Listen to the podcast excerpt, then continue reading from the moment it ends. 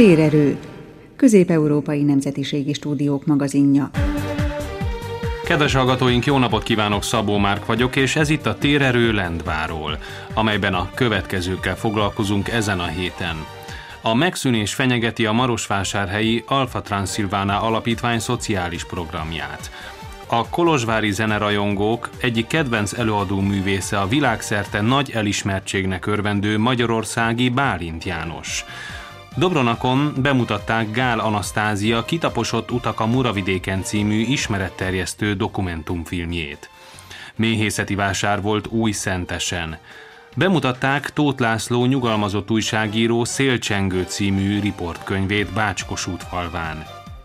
Kezdődik a térerő, a Kárpát-medencei rádió szerkesztőségek közös műsora.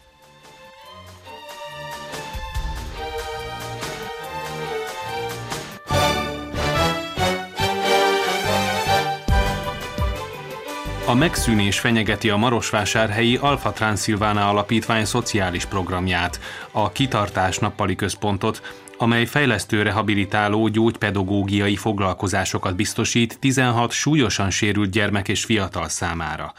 Az elmúlt hetek hivatalos megbeszélései az illetékes intézményekhez eljuttatott beadványok nyomán a helyi tanács várhatóan megszavazza az alapítvány szociális programjai számára azt az összeget, mintegy 800 ezer lejt, amely 2020-ban a legszükségesebb minimális kiadásokat fedezné.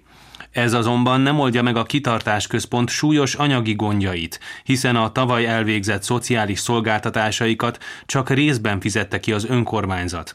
Idén pedig még semmi pénzügyi támogatást nem kaptak a hivataltól. Ilyen körülmények között az idei, megígért költségvetési keretösszeg nem lesz elegendő a kitartás központ szolgáltatásainak minimális fedezésére sem. A Marosvásárhelyi Rádiónak dr. Alexandru Lupsa, az Alfa Transilvana Alapítvány elnöke nyilatkozik Erdei Edi Zsuzsánna interjújában. A nappali központ, amelyik gondozással, rehabilitációval, szülő és gyerek konziliálása, iskolai integrációval foglalkozik, annak a havi direkt és indirekt költségei fölmehetnek 66-70 ezer lejre havi költség, azért mert van körülbelül 10 stabil alkalmazott, már csak azoknak a fizetési költségek, plusz az indirektek, sofőrök, konyha, recepciósok, akik segítenek, takarító személyzet, etc. fölmegy erre. Ez egy nagyobb büzsé, de viszont a mi személyzetünk fizetése kb. 50%-ra áll mostan az állami hasonló beosztásokhoz, azon kívül az, ami fontos, hogy a hallgatóink tudják, hogy ebből az önkormányzaton keresztül beérkezett forrásokból, pénzből, ebből csak stiktó fizetést és gázvillany számlákat fizetünk. Semmi más költség nem megy. Bele mehetne a kosztok a gyerekeknek, de nem fér mert nem kapunk annyi pénzt, ezt sponzorokkal próbáljuk megoldani a szállításra, mert speciál eszközt szereztünk mi magunk be, az egyedüli olyan eszköz, amelyik több sérült személy biztonságba lehet szállítani. Az is egy 70 ezer eurós autó, annak a transport költségébe a sponzorok mellett a család is bepotol. Össze-vissza a család terve, az egy körülbelül 200 lej egy hónapba, de viszont egy gyereknek a gondozása 4000 egy hónapba, ahol hat gondozó, három pszichopedagógusok, kinetoterapeut, logopédus, artterapeuta foglalkozik, plusz a szállítás és a kosztozás, az körülbelül 70 ezer lej direkt és indirekt költségek egy hónapban. És azért 800 ezer lej körül volna egy évi büzsé így is még 70%-át se az összköltségből nem fizeti az önkormányzat. A hasonló állami intézeteknek az állam kifizeti az épületjavítását, mi ezt a saját sponzorokból begyűjtött pénzből javítsuk. Nincsen egy mészvonás ezekben a helyekben az önkormányzati büzséből, nincsen egy megvásárolt játék, amelyiket ott hozta volna, nincsen egy tolókocsi, amelyiket az önkormányzat hozott volna. Tehát azon kívül, hogy az önkormányzat csak a fizetési gáz, villany, villanyszámla, és esetleg egy pár kicsi papírdarab, vagy valamit, és a kosztot kéne, amit nem fedezi totál, hanem ott is igen jó indulatú sponzorok finanszírozzák rendszeresen, tehát akkor miről beszélünk, mikor van egy szolgáltatás, amelyiknek 70%-át fedi, és azt se nem fizeti az önkormányzat. Tehát, hogyha még ezt se tehát akkor valami bibi van az egészben. Tehát most már elmondhassuk azt, hogy nem fogunk tudni működni, mert nem tudjuk tartani a szolgáltatást finanszírozás nélkül. Milyen ígéret hangzott el az önkormányzat részéről? Február 20-án csütörtökön meg kell szavazni a Marosvásárhely önkormányzatnak a büzséjét, nem úgy, mint a múlt év áprilisében. Mert ennek van egy törvényes határa és sikerült a beszélgetés alapján elérni azt, hogy a múlt év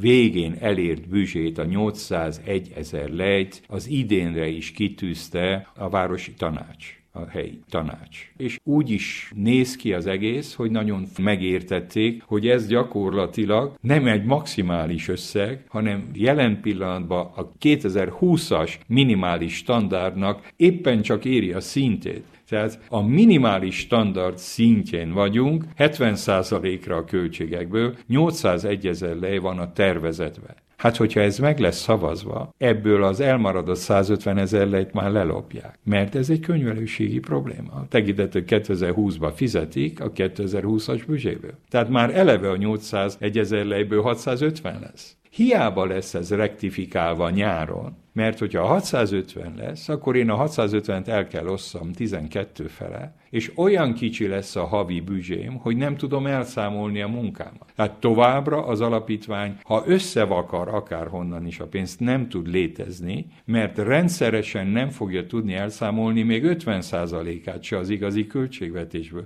Hát akkor hol van itten nem a támogatás, hol van a fenntartási realitása ezeknek a projekteknek? És ez az igazság sajnos, hogy mikor be volt mutatva a szociáligazgatóság részéről, hogy igen, ők is elfogadják a 800 ezeret, azt, amit elfogadtak az előtt való évvel is, akkor nem mondták egy szóval se, hogy ők még el vannak maradva a 150 ezer lejő. Nem javasolták 950-et azért, hogy az a 150 ezer bele legyen foglalva. Tehát az eleve rossz büzséfelépítés. Na most már, hogyha ez így lesz megszavazva, akkor sántalóval fogunk járni már indulás. A probléma az, hogy nem is a bűzsé csak. Az, hogy hiába van megszavazva a büzsé, mert a végrehajtása, a kifizetések, azok hónapokat késnek, és így nem lehet. Ha nincsen egy ritmikus, minden hónapba elszámolt aktivitás, mi annyira ki vagyunk ürülve, sajnosan annyira óriási veszteségünk van, hogyha nincs minden hónapban korrektül elszámolva az, ami kell legyen, nem lehet folytatás. Hogyha már így kezdtük, hogy az első két hónapokban csak ígéretek voltak, és nem volt, akkor milyen bizalommal indulhatunk el ebben a munkába? A munkatársakat elbocsátják? Mi még péntekig megkértük őket, és vállaljuk azt, hogy beszerezzük nekik azt a munkát, amit ki kell fizetni, ugyebár február 20-áig.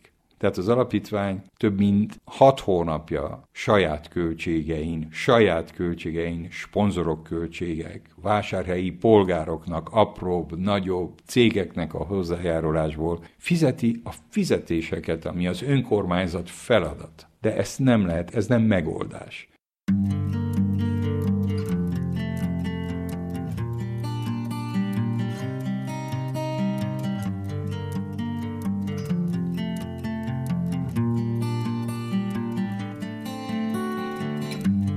Ég legyen ti véletek, üllői úti fák, borítsa lombos fejetek, szagos, virágos fergeteg, ezer fehér virág, ti adtatok kedvet tusát, ti voltatok az ifjúság, üllői úti fák másoknak is így nyíjatok. Üllői úti fák szívják az édes illatot. A balzsa most az altatót az est óráinál. Ne lássák a búciprusát, higgyék örök az ifjúság. Üllői fák Hadoklik a sárgult határ. Üllői úti fák Nyugszik a kedvem napja már. A szélbúsan dúdolva jár S megöl minden csírát Hova repül az ifjúság? Feleljetek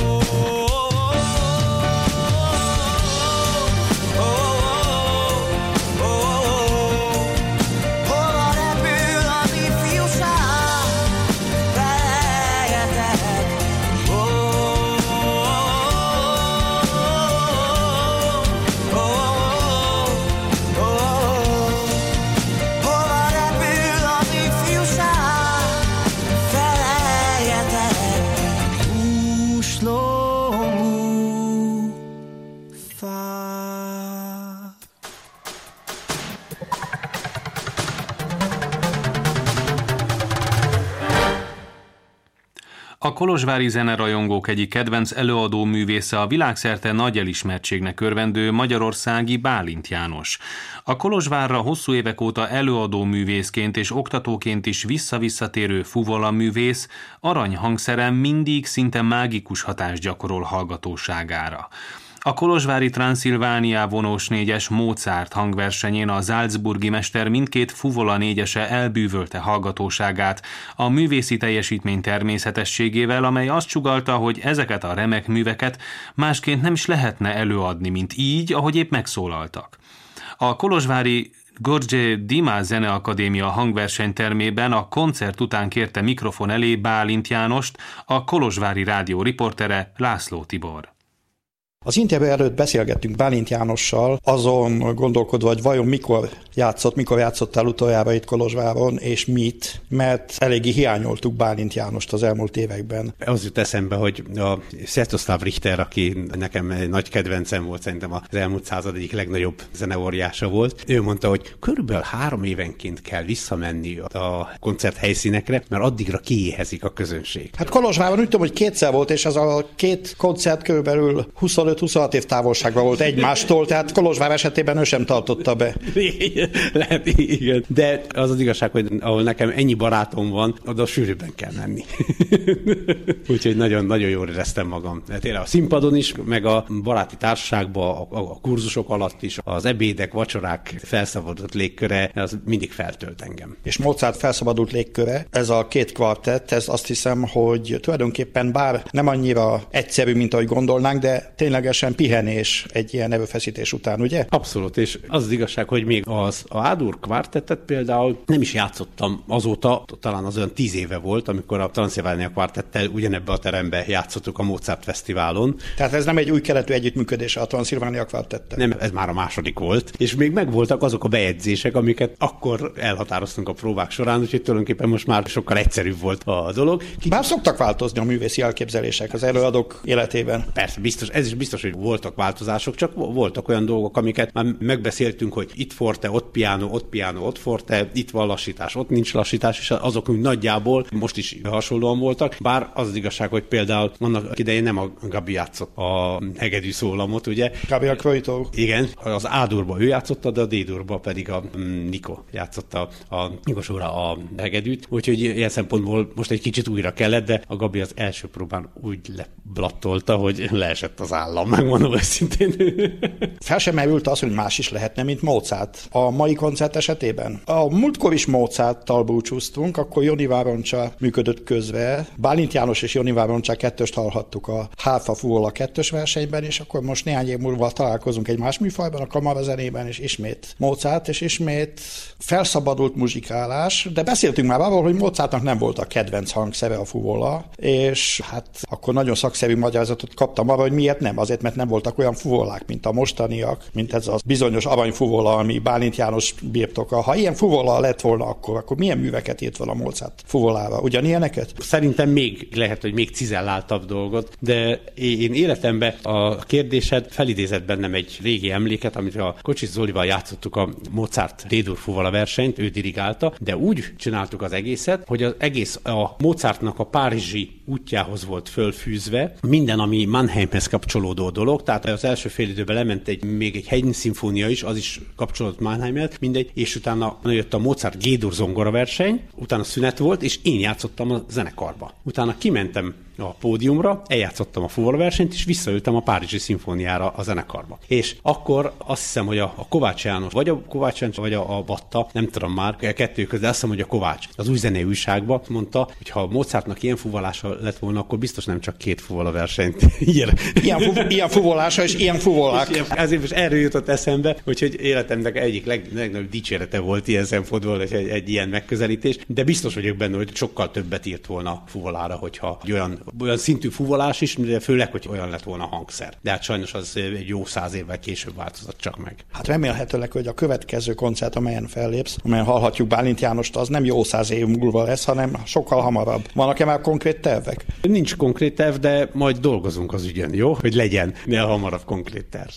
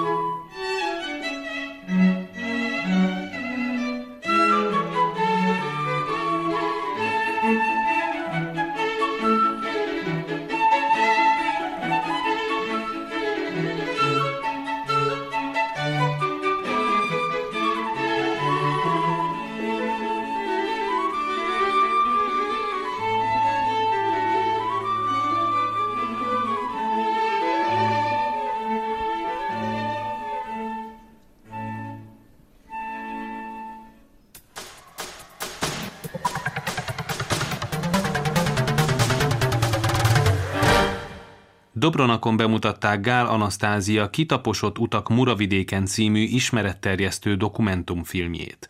A film a Dobronaki kivándorlás történeteket dolgozza fel, mely sorsok a Muravidék megannyi településének lakói számára ismerősnek tűnnek.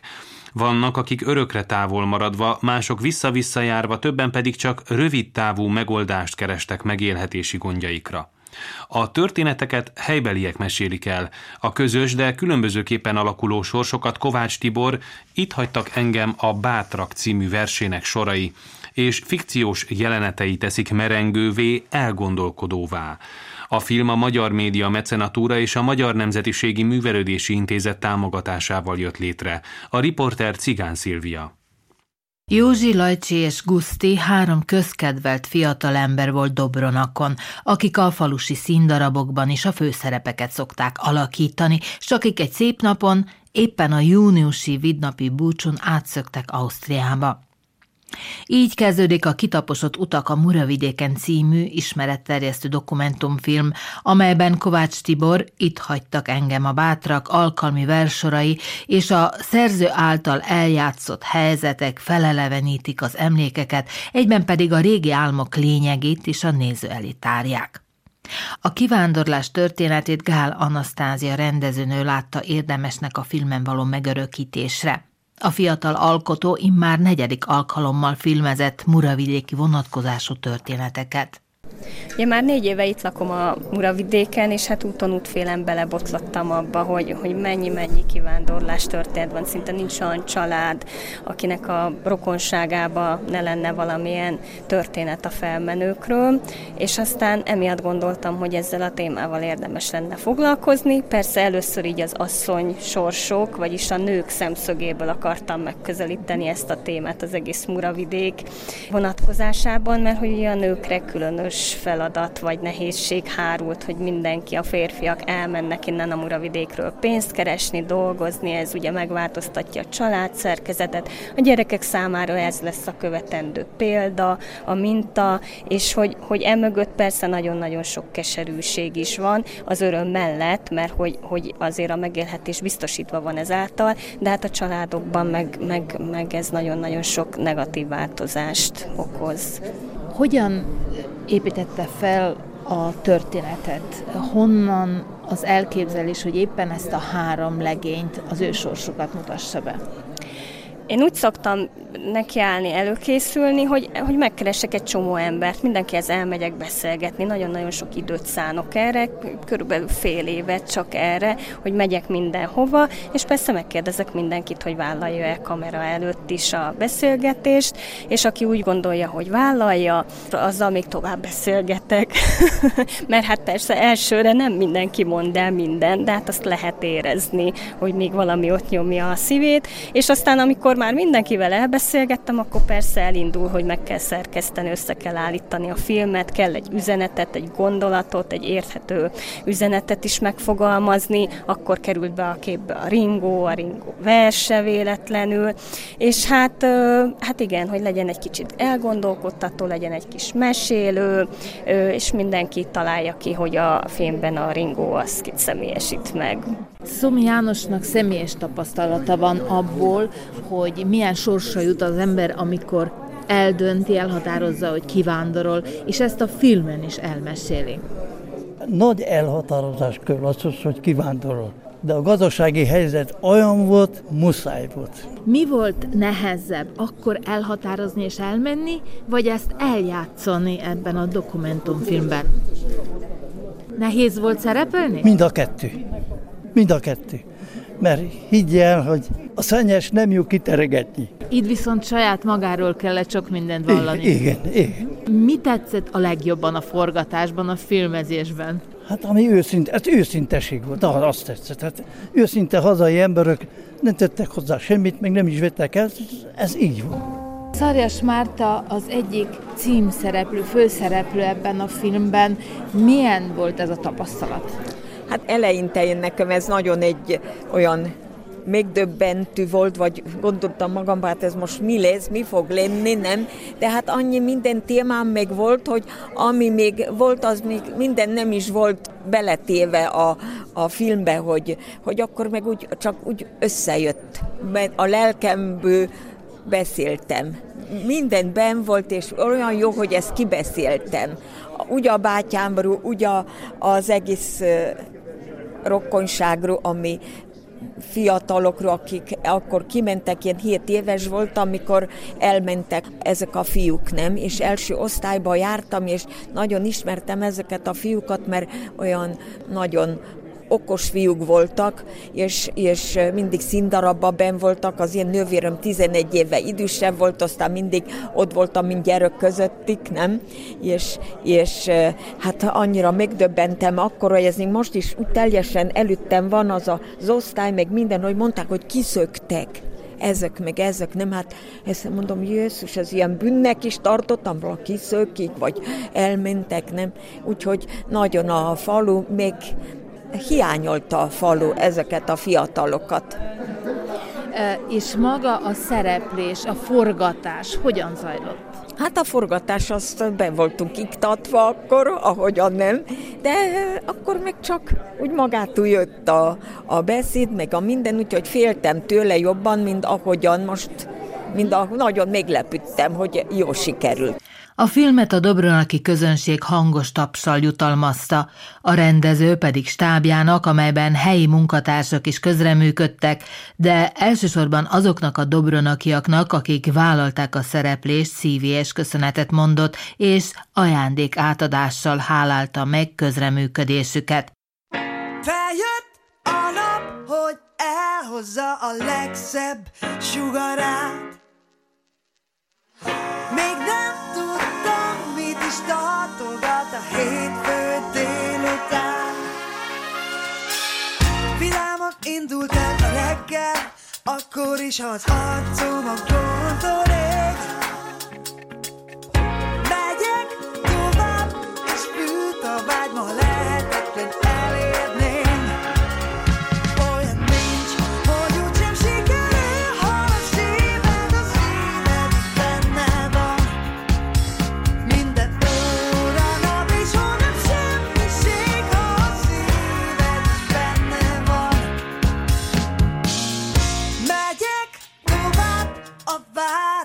ami nem túl kedves ma hozzám.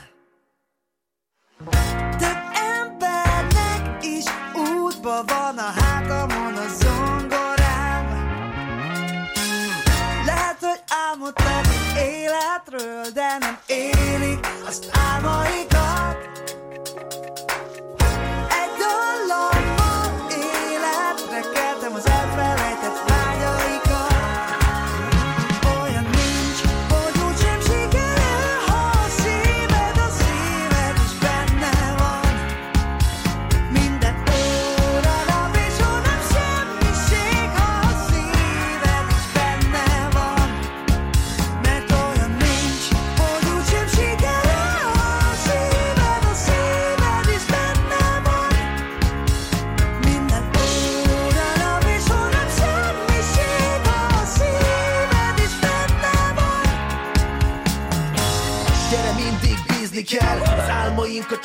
Neveljük fel Hogyha gondozzuk, foltozzuk, hordozzuk, fokozzuk Semmiképpen sem engedjük el. Vagy vagy zápor, ha vagy elég bátor Nem lesz, ami gátol Tudom, a szárából kiálló több is az fáj De ettől nő az élet fája Nincs,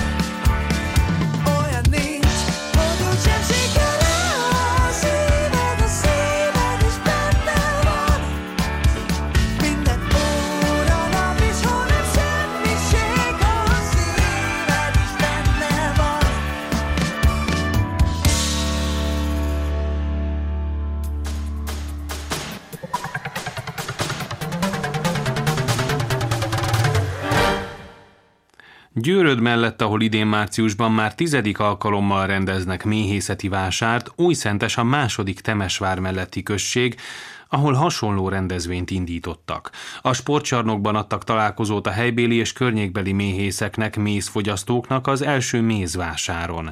Lehőc László szervezőket és látogatókat egyaránt kérdezett az eseményről. Miért tartotta szükségesnek egy ilyen vásár elindítását Újszentesen? Doda Péter, a Temesvári Méhész Egyesület elnöke. Sok méhész van Újszentesen, és azt akartuk, hogy itt is legyen egy új vásár. Akarjuk, hogy minél több méhész részt vegyen ezekre a találkozókon. Akartuk, hogy valami újat hozzunk. Mindig március hónapban az idő nem segített Kiródán, mert esett az eső, vagy még a hó is esett. De itt van egy jó sportcsarnok, és mások a feltételek. És azt mondta, hogy a kapcsolatépítést is figyelembe veszik a szomszéd szomszédokkal. Próbáltuk, hogy a méhész barátainkat Magyarországról és Szerbiából hívjuk. Páran jöttek, nem jött mindenki, mert nagyon rövid volt az idő, de jövőre elvárjuk a többit is, hogy jönnek, és remélem, hogy itt lesznek velünk. Tehát a folytatást is tervezik. Persze, nem akarunk valamit kezdeni, és ne vigyük végig. Bálint József egyrészt szervezőként, másrészt méhészként van jelen a vásárban. Milyen ez az új szentesi vásár? Tudva azt, hogy újszentesen első alkalommal szervezünk méhészvásárt, nagyon nagy érdeklődésnek örvend. Sokan eljöttek úgy Temesváról, mind a környéki településekről, de érkezett látogatónk Szerbiából is, testvértelepülés Tordáról, akivel előző években is már vettünk részt méhész kiállításokon Girodán és szerb területen. Mire helyezik a fő hangsúlyt ezen a vásáron? Elsősorban a méz kiárusításra van a hangsúly, de amellett a méhész tagok van esélyük vásárolni méhész kellékeket, felszerelést, minden, ami a méhészetnek szükséges. Ön méhészként hogy ítéli meg a felhozatalt? Szép számba eljöttek, és bízunk abba, hogy az eljövendő években még több termelő, még több méhész kellék gyártó eljön, és megadódik az alkalom minden helybeli és nem helybeli méhésznek fölvásárolni a kellékeket. Újszentesen hány méhész tevékenykedik? Vannak idősebb méhészek, akik amióta én tudom magamat mindig méhészkedtek, a Simonfi család, de vannak fiatal méhészek is, akik az utolsó négy-öt évben nagy érdeklődéssel fordultak a méhészet fele, köztük a fiam is. Buda István a szerbiai testvértelepülésről, Tordáról érkezett. Mivel foglalkozik? Nagyon örülök, hogy itt lehetek, egy ilyen csodás szép napon és csodás szép körülmények között. Én Tordán egy méz központnak vagyok a tulajdonosa. Én igazából mézet vásárolok a méhész uraktól, csomagoljuk üvegbe, és különböző kis ilyen hotel teja mézeket készítünk, gyártunk. Nagyon komoly mennyiségben ilyen uniós kis üzemecskénk van, amelyben tevékenykedünk, és az mellett még komoly méhesünk van, egy 500 kaptárral dolgozunk, termeljük nagyon komolyan is magas szinten a méh anyákat, Matka Regina román nyelven. A lényeg az egésznek az, hogy barátkozok, Bálint Jóska barátom, a kultúrán keresztül ismerkedtünk, meg kölcsönösen az újszentesi barátok jönnek hozzánk, mi pedig ide. Én nekem először volt szerencsém itt lenni, hát én igazán el vagyok ragadtatva a látottakkal, és törekedni fogok, hogy másszor is eljöjjek ide erre a szép ünnepére, amit igazán profi módon csináltak meg,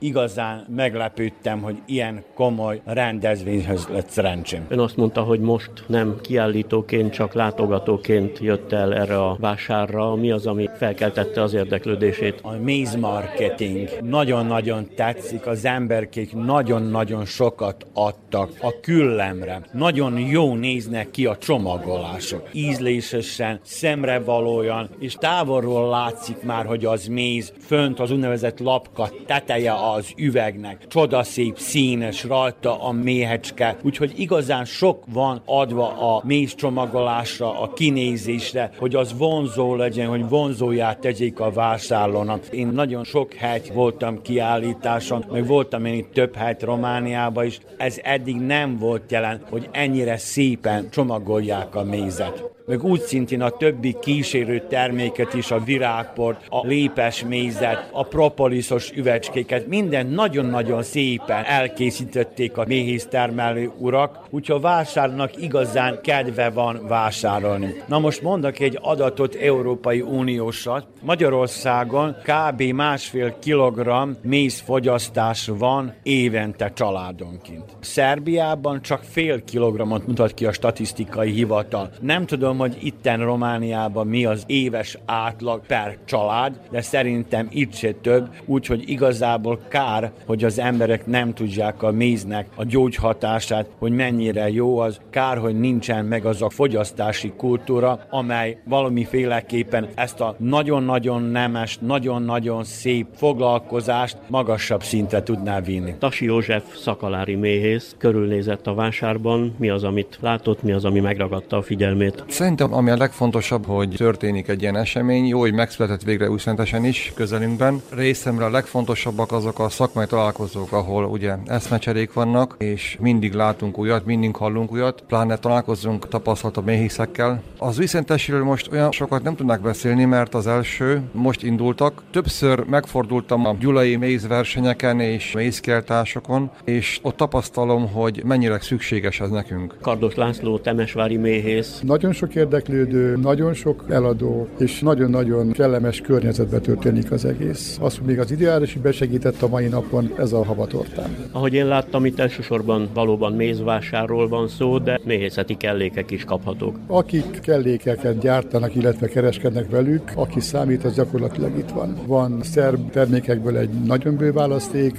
létezik egy gyarmatai eszközkészítő, aki egy elég nagy standal van itt. Kaptárak, lép, keretek, gyakorlatilag amire a méhésznek szüksége van, itt van, és van mibe válogatni, hál' Istennek. Találkozunk a kollégákkal gyakorlatilag egy jó ízű beszélgetésre, és várjuk a tavasz minnyáján, hogy mikor állhatunk újra a kaptárak mögé. Milyen reményekkel várják az idei évet? Ez a tél, ami eddig volt, ez nem volt tél, tehát a családok gyakorlatilag tetre készen várják a tavaszt. Ha így folytatódik tovább, nagy probléma nem lesz, de utóbbi években március az általában megkopogtatta egy kicsikét a kaptárak oldalát, várjuk azt, hogy mi lesz. A tavalyi év mérlegen mit mutat? Az év első fele az csak nem katasztrófa volt, de az év második fele kompenzált bennünket, tehát lett végül is méz.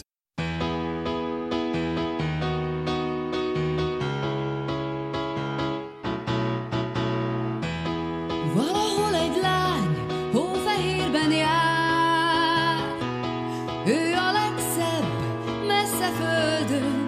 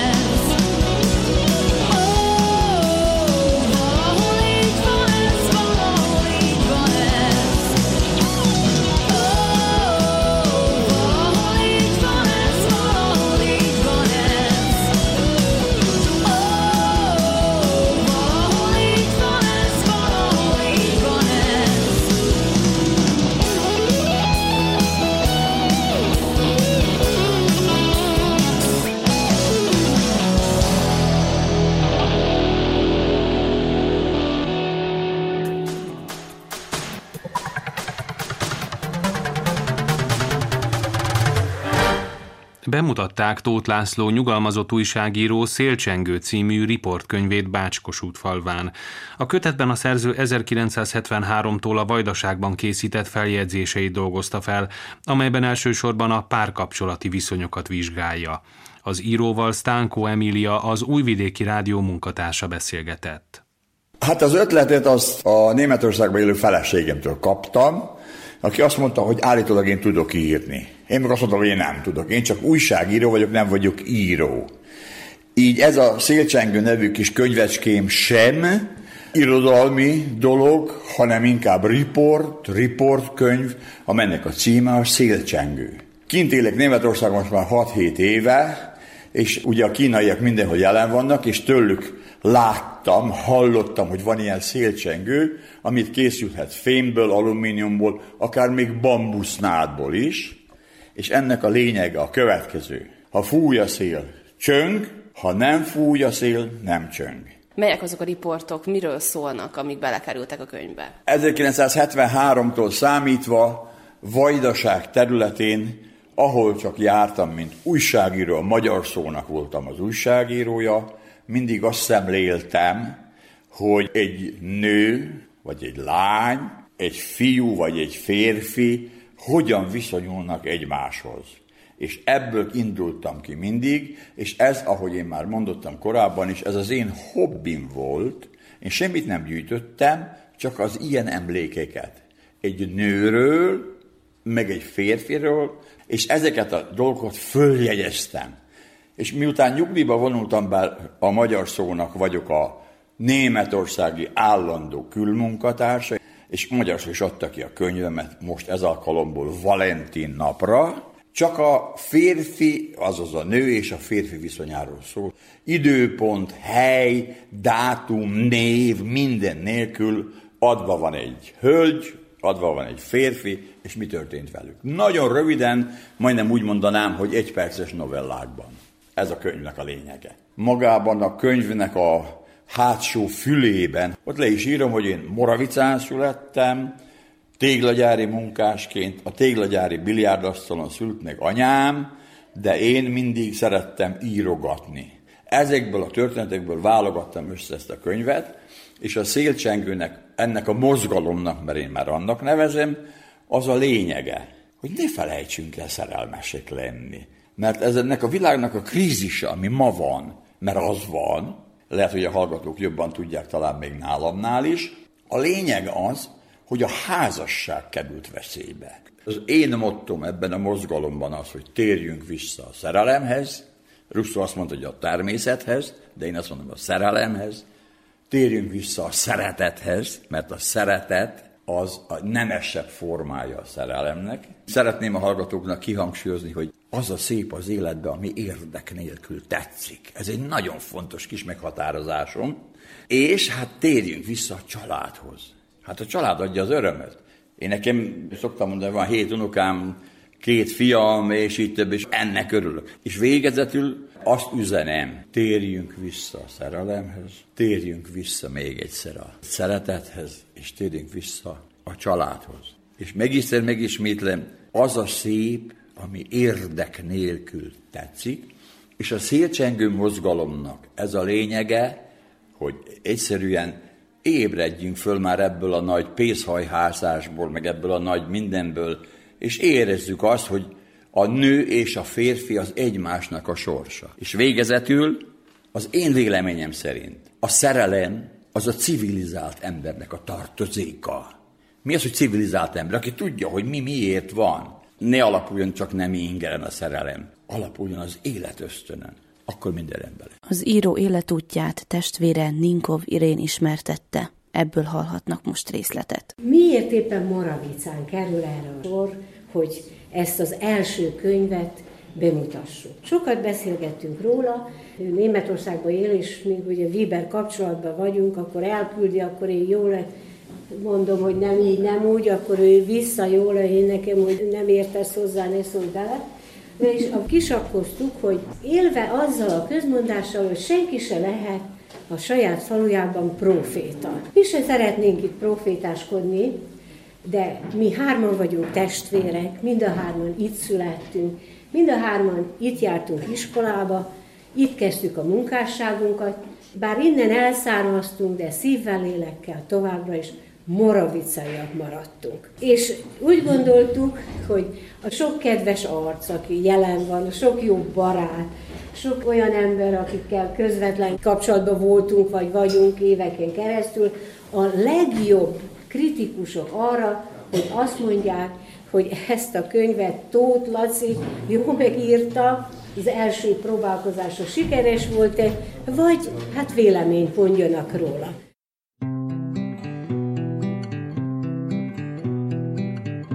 Megint rólad szólt a nap, nem maradtál le semmiről. Várom, hogy újból megtalálj, egyből megismerj ennyiből. Megint rólad szólt a nap, vártam, hogy újból itt legyél. Te megint késtél egy kicsit, nem maradtál itt semmiért. Nem ment az együtt eltűnés, úgy tűnik Várnom kell tovább, nem tűnik úgy, hogy visszatérsz távol Vagy mindig, hogyha látsz, nem ment az együtt álmodás Látod, hogy én sem változom szél, visz tovább utamon Megint rólad szólt a nap, jöttél és éltünk egy kicsit. Mindig is téged vártalak, ha más jöttem végig Akkor is. Vendégként voltál itt nekem Feltűntél pár órányira. Szép voltál mindig, vagy ha nem Akkor is voltál annyira. Szép nekem, hogy elraktározódj És bennem végig szép maradj. Bármeddig várlak, jól tudod Bárki más jön, az nem te vagy, nem ment. Az együtt álmodást látod, hogy én sem változom Szél, visz tovább utamon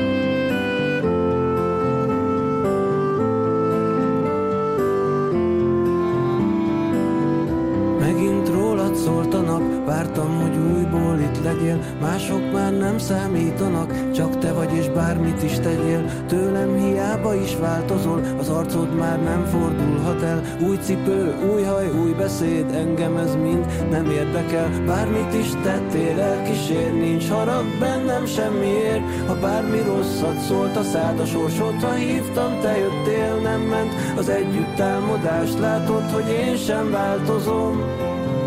Könnyű szél, visz tovább utamon szél, visz tovább utamon. Könnyű szél, visz tovább utamon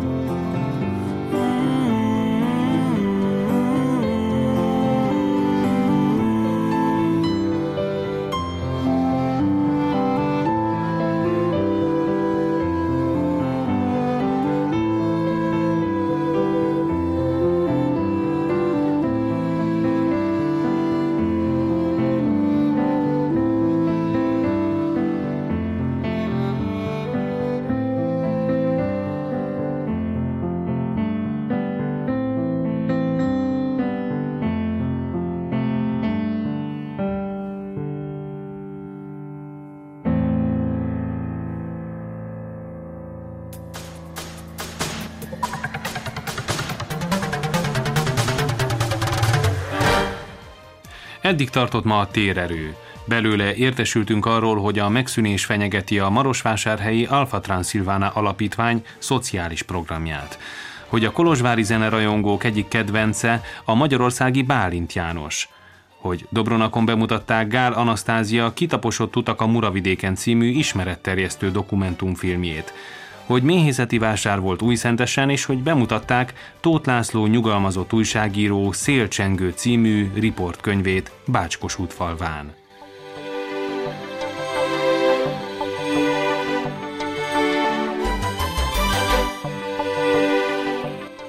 Köszönjük a mai figyelmet Kárpát-medencei munkatársaink nevében is.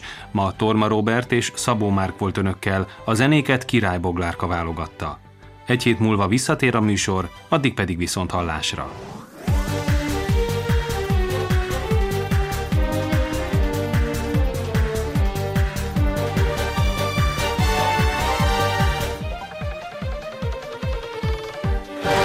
Térerő. Közép-európai Nemzetiségi Stúdiók magazinja.